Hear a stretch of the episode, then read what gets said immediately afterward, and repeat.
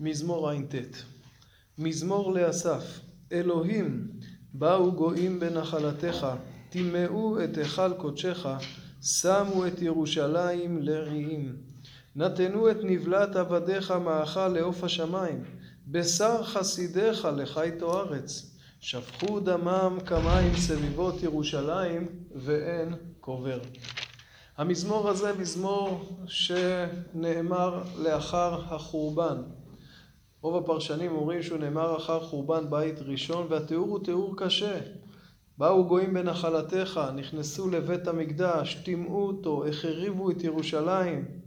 שפכו דמים, שפכו דמים כמים סביבות ירושלים ואין קובר. השפיכות דמים הייתה כל כך גדולה עד שלא נשאר מי שיקבור, המעטים שנשארו נלקחו בגלות, אלו תיאורים שמתאימים לחורבן בית ראשון.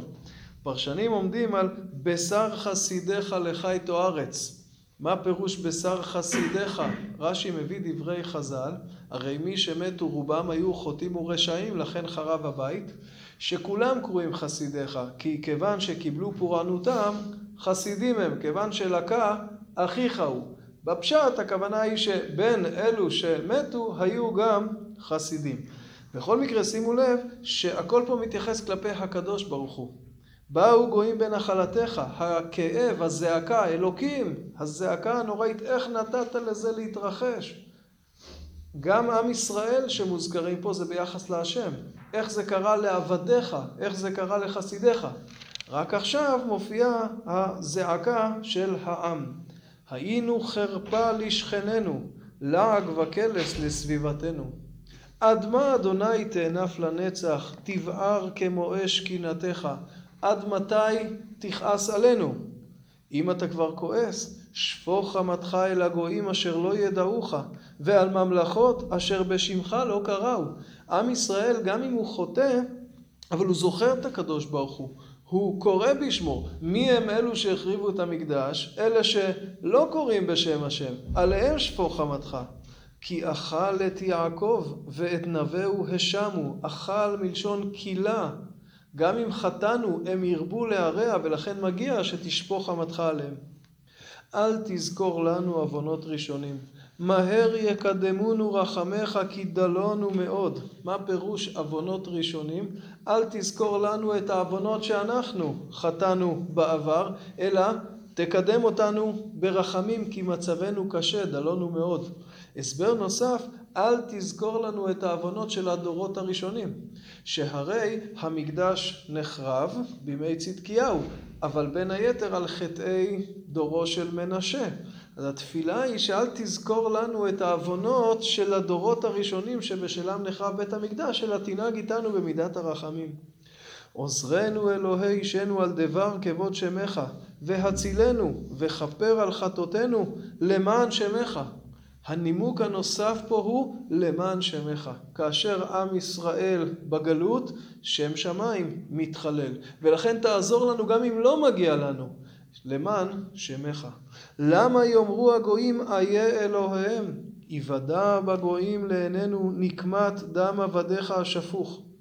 תבוא לפניך ענקת הסיר, כגודל זרועך הותר בני תמותה, הותר, שחרר אותם ממאסרם, החזירנו חזרה לארצנו.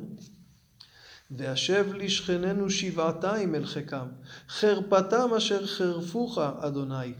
ואנחנו עמך וצאן מרעיתך, נודה לך לעולם. לדור ודור נספר תהילתך.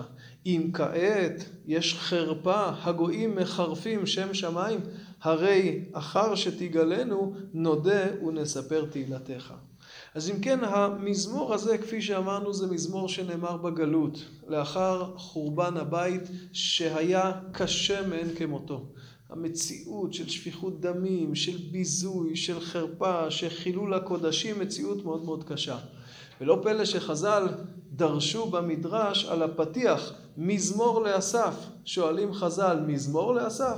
קינה לאסף מבא אליהם. מזמור זה משהו חגיגי, מה פירוש מזמור? אומרים חז"ל שגם בהרס הנורא, גם בחורבן הנורא, אנחנו מוצאים את מידת הרחמים של הקדוש ברוך הוא, שכילה חמתו בעצים ובאבנים.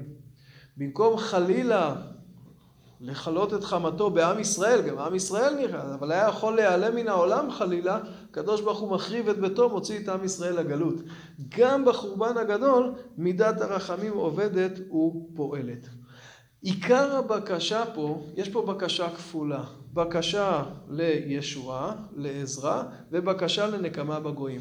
אבל הנושא המרכזי זה חילול שם השם. הביזוי של עם ישראל זה חילול השם.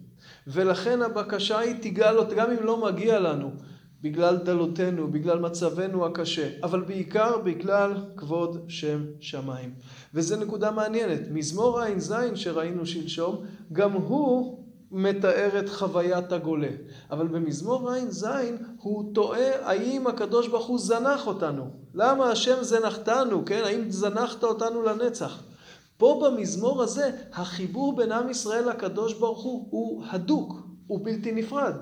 עבדיך, חסידיך, כבוד שמך, כלומר הזיהוי בין עם ישראל לקדוש ברוך הוא מוחלט, אין פה סימן שאלה על הקשר שבין ישראל לקדוש ברוך הוא. להפך, אנחנו מזוהים ביחד ולכן החרפה שלנו היא החרפה שלך, ומבזים אותנו כי רוצים בעצם לפגוע בשמך. ומתוך כך אנחנו מבקשים את הישועה למען כבוד שם שמיים. נמצא שלמרות המצב הכל כך קשה, ואולי זה המזמור, כן, על לראות את נקודת האור, הדגש הוא על החיבור בין עם ישראל לקדוש ברוך הוא, ולכן עיקר הבקשה זה על כבוד שם שמיים. ערב טוב.